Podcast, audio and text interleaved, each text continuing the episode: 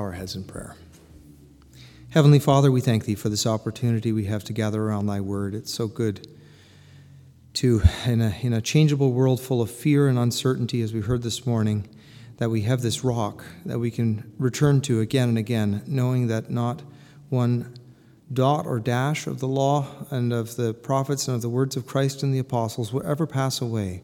They are forever recorded and uh, will stand while the ages roll on, even though everything that we can see around us will one day pass away.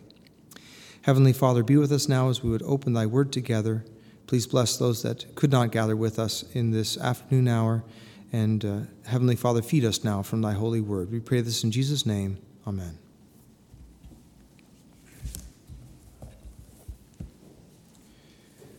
For this afternoon's meditation, I'm going to do something that I do not normally do, which is read a number of passages from different places.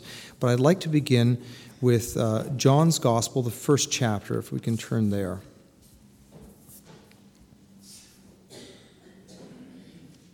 And I'm going to read and then skip a few verses, starting with the first verse. John 1 1. In the beginning was the Word, and the Word was with God and the Word was God. The same was in the beginning with God. All things were made by him, and without him was not anything made that was made. In him was life, and the life was the light of men. And the light shineth in darkness, and the darkness comprehended it not. I'm going to go to verse 9 now. That was the true light which lighteth every man that cometh into the world. He was in the world, and the world was made by him, and the world knew him not. He came unto his own, and his own received him not. But as many as received him, to them gave he power to become the sons of God, even to them that believe on his name, which were born not of blood, nor of the will of the flesh, nor of the will of man but of God. And the Word was made flesh and dwelt among us, and we beheld his glory, the glory as of the only begotten of the Father, full of grace and truth. It's right that, at least during the Christmas season, we make much of the incarnation of God. God coming to earth as man. His name given in the Old Testament was Emmanuel, God with us. And this fact was a stumbling block for the Jewish leaders. If you remember, during uh, slightly before his crucifixion, when they held the trial among the Sanhedrin, uh, the high priest said, I adjure thee by the living God that thou answerest plainly, Art thou the Son of the Blessed? And Jesus Christ makes a very interesting reference there. He said, I am. And henceforth thou shalt see the Son of Man sitting on the right hand of power. And at that word, the high priest rent his clothes and said, What further need we have, have, have we of witnesses? Ye have heard the blasphemy yourself. What say ye? And they said, Crucify him. I may have got a few of the quotes wrong a little bit there, but that was the gist of it. But I don't think we often stop and think about what Christ was really saying there. We understand that God became man. But do we realize and do we recognize that that man is standing now in the very presence of the Heavenly Father as a man on our behalf? Christ did not assume uh, humanity as a mask for a brief time, for some 33 years, and then discard it. He still dwells as a man in the presence of God. I don't think we often think about that. At least I don't often think about that. I think about Christ as being removed, glorified from myself, some celestial being of spirit, and that's wrong. That's not correct. The Bible gives us clear examples, and the same apostle who laid on his breast at that Last Supper, who heard that divine heartbeat, who was there when he died, who was entrusted with his mother, went to great pains. He was the last recorder of the gospel account. The Gospel of John was the final gospel account that was penned. And he made he went to great lengths to make sure that we know he indeed came in the flesh. And if you read his letters later on in the New Testament, you'll see he, this is a point he returns to again and again. And he makes it so crystal clear. He says, For those that say Christ has not come in the flesh, they are antichrist. That's serious. And it matters for us as well. I'd like to turn ahead to uh, the Acts of the Apostles.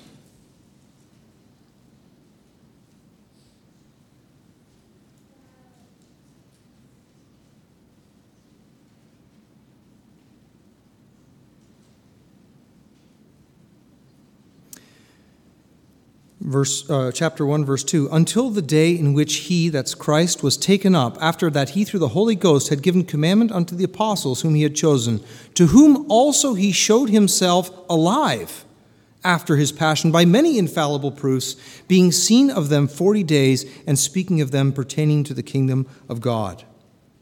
If you recall, also, I think it was Luke that recorded that as well, where when he was taken up, the angels said to the disciples, You've seen him. Why are you standing looking up into the heavens? As he's gone up from your sight, and he was a man that was taken up, he had flesh and blood. Christ himself made, made a point of mentioning that. I touch and feel me. I have flesh and blood. I'm not a spirit. He said, You're going to see him in like manner return. He still has that same glorified body. Let's flip ahead to Philippians.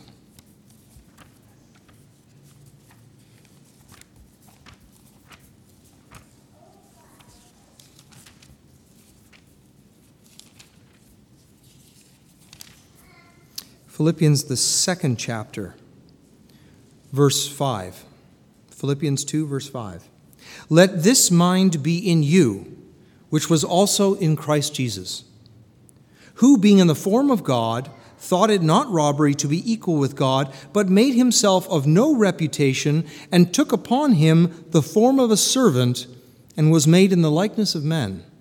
And being found in fashion as a man, he humbled himself and became obedient unto death, even the death of the cross. Wherefore, God also hath highly exalted him and given him a name which is above every name, that at the name of Jesus every knee should bow, of things in heaven and things in earth and things under the earth.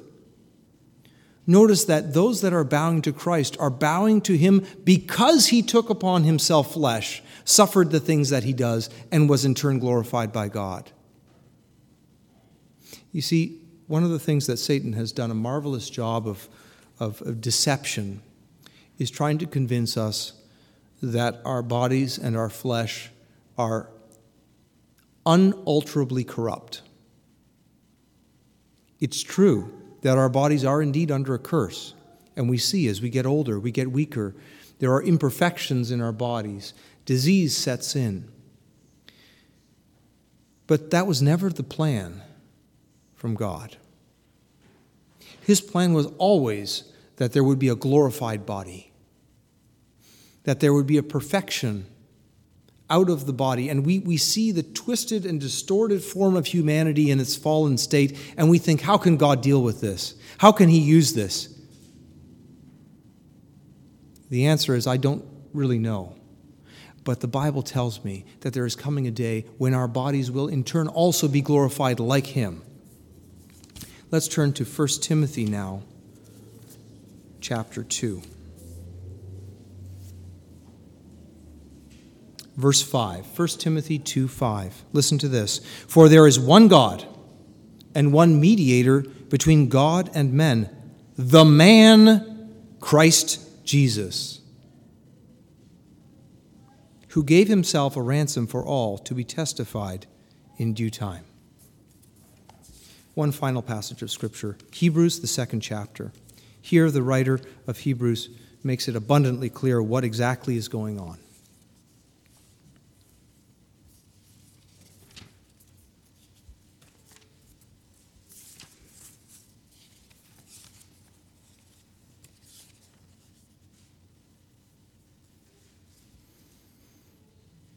I'd like to begin again at the fifth verse. So, Hebrews chapter 2, beginning at the fifth verse.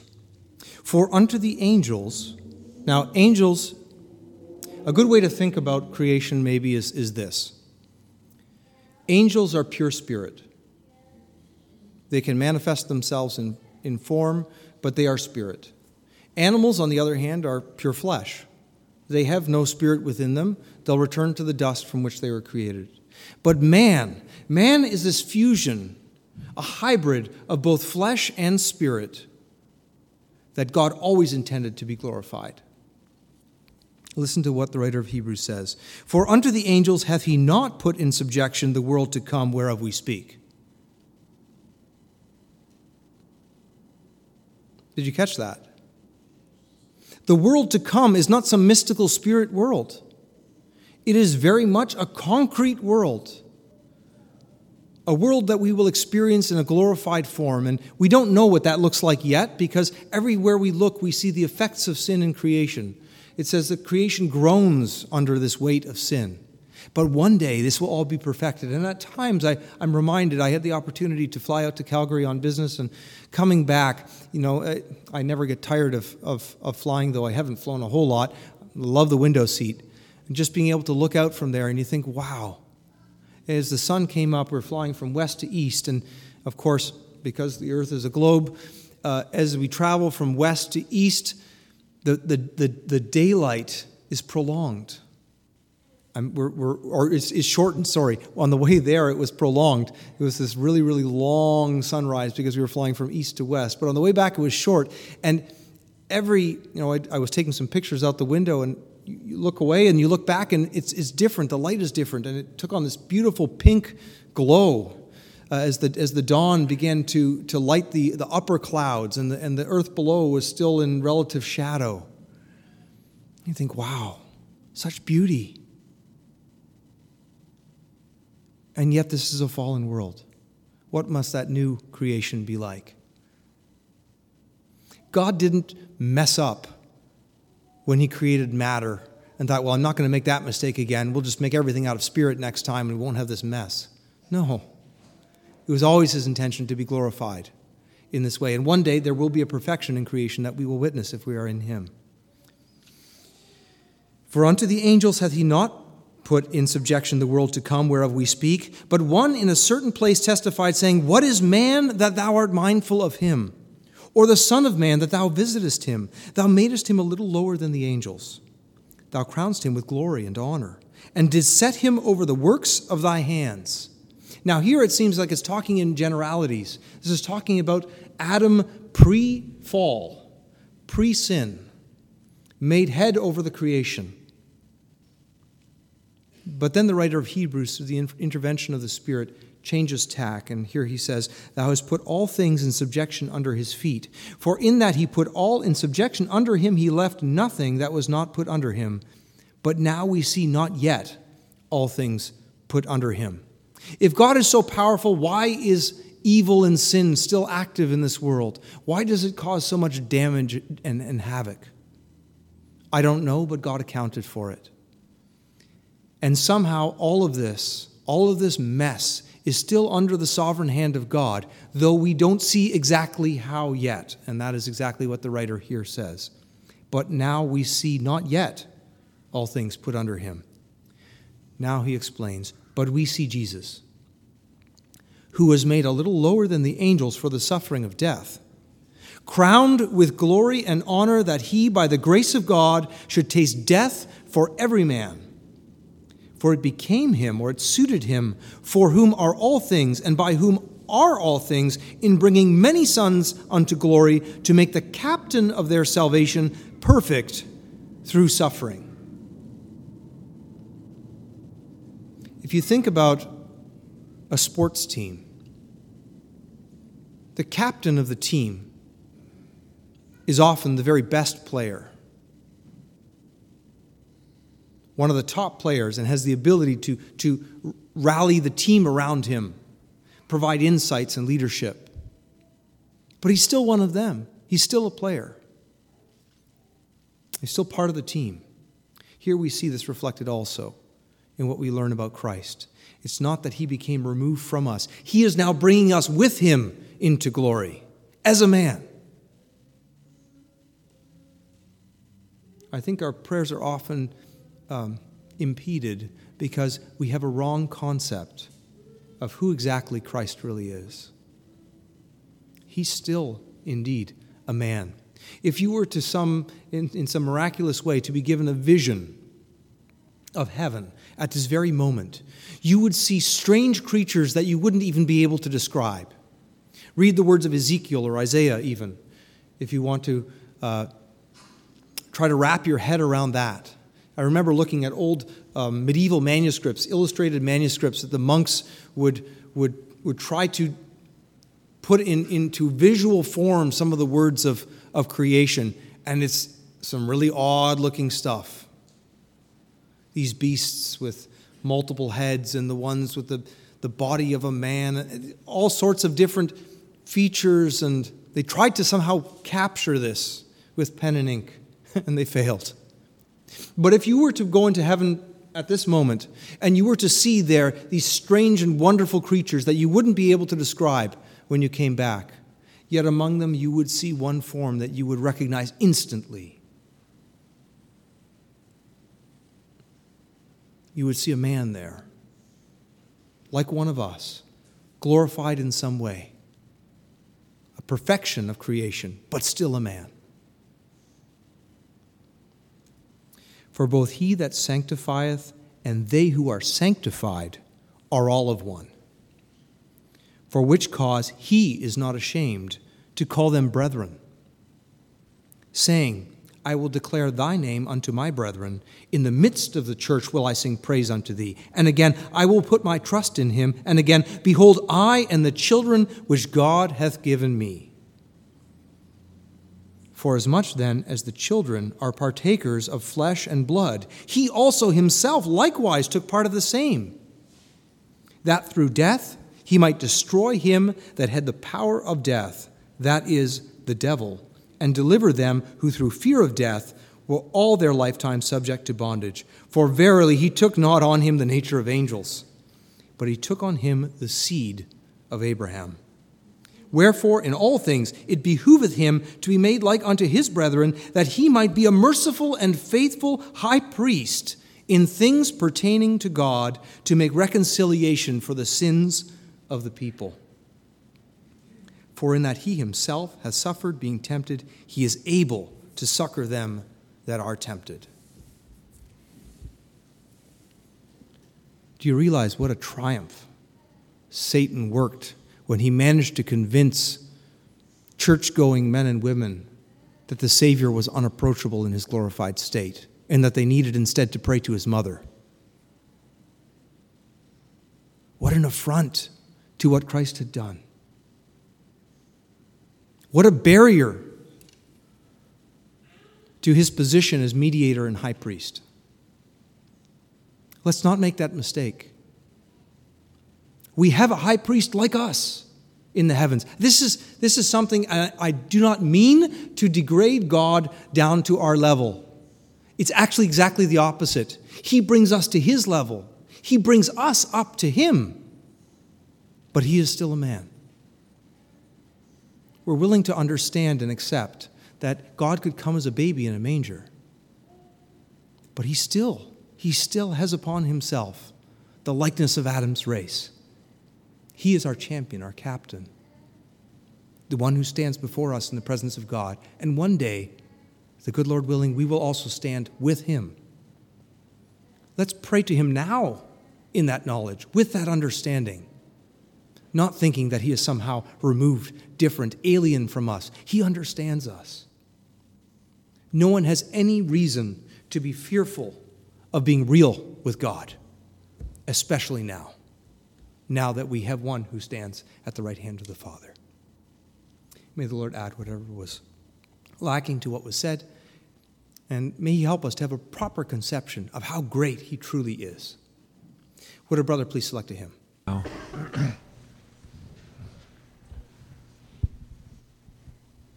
Father, how, how grateful we are on this day, not only in this season, dear Father, certainly every day that you've gifted us with this, this wonderful Son of yours, dear Father, who came into this world as a baby, dear Father, and lived a perfect, sinless life and performed a string of miracles that are too many to count, dear Father, yet one that sits above them all was his ability not to turn water into wine or to raise the dead, dear Father, but indeed to change the hearts of men. Certainly a task, dear Father, that no mere mortal could do, dear Father, that our hearts are cold and dark, dear Father, but he, has, he is the only one that can change a hardened, stone cold heart, dear Father, into one that turns around and radiates his being to the rest of the world. We thank you for the blessing, dear Father, not only of your Son, of this season, of our families, dear Father, but we pray that the world sees this, dear Father, and not lets it go by. There's so much that the words we've read today virtually leap off the pages.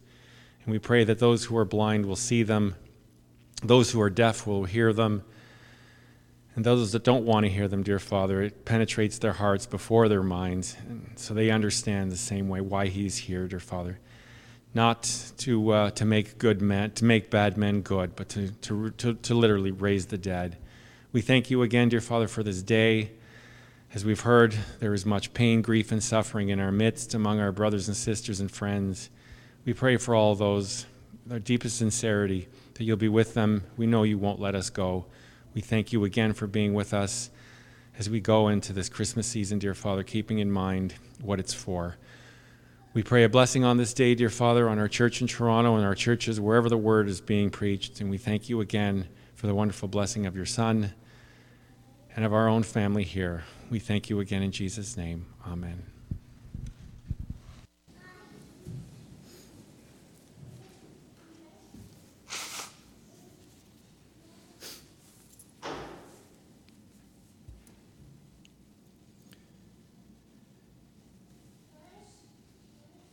For the first hundred years after our Lord ascended,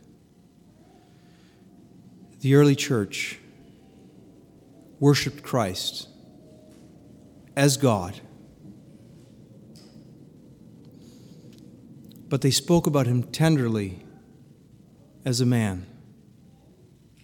They called him our Lord, and they willingly died for him, trusting that when they would shake off this earthly tabernacle, they would join him in their glorified form as he was, already there, waiting for them. For the first hundred years, they didn't even try to explain these things.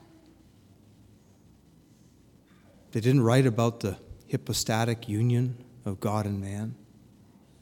They didn't even try to explain the atonement. They just accepted it as a sacrifice on their behalf but they lived and died for him because he was so real to them. Men and women who had never met him in the flesh and yet willingly laid down their lives for this man. Somehow, in the intervening centuries, Satan has managed to cloud that, to make Christ seem so much more distant than he was to the early church. I think that's part of the problem that we have. To us, Christ seems too remote, too distant, too unknown, too unlike my sinful self. That's a mistake. That's an error. I think we can see clearly from the scriptures that we've read that was never God's intent when he wrote those words about the type of high priest that we had. He was taken from among his brethren and represented them, even as the, the ancient high priest represented the children of Israel in an imperfect way.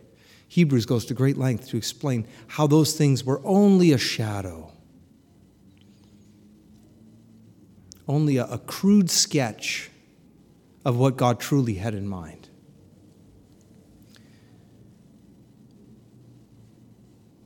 Imagination and faith are superficially linked. They both have to do with the unseen. But unfortunately, I think we've taken imagination and substituted it for faith sometimes. There are things we can't imagine, so we have trouble believing it. One of those things is the fact that a man could somehow stand in the presence of the eternal Almighty God. Don't be troubled if you can't imagine that.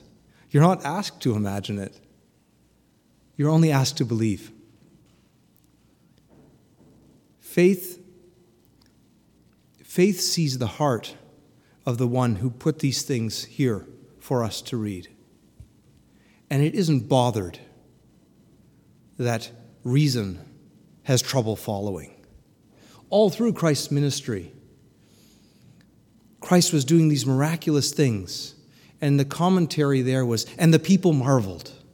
And the people marveled. They couldn't believe it. Why? Because they had trouble imagining it. But Christ wasn't after our imagination, He was only looking for faith. And so we have to also, this is the way that it pleases God, we must believe that He is and that He is a rewarder of them that diligently seek Him. For those that are willing to believe, this will be entirely satisfying.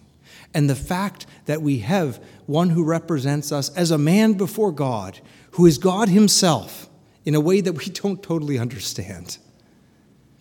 For those that will grasp onto that in faith, they will find power in their prayers. I believe that. The early church did.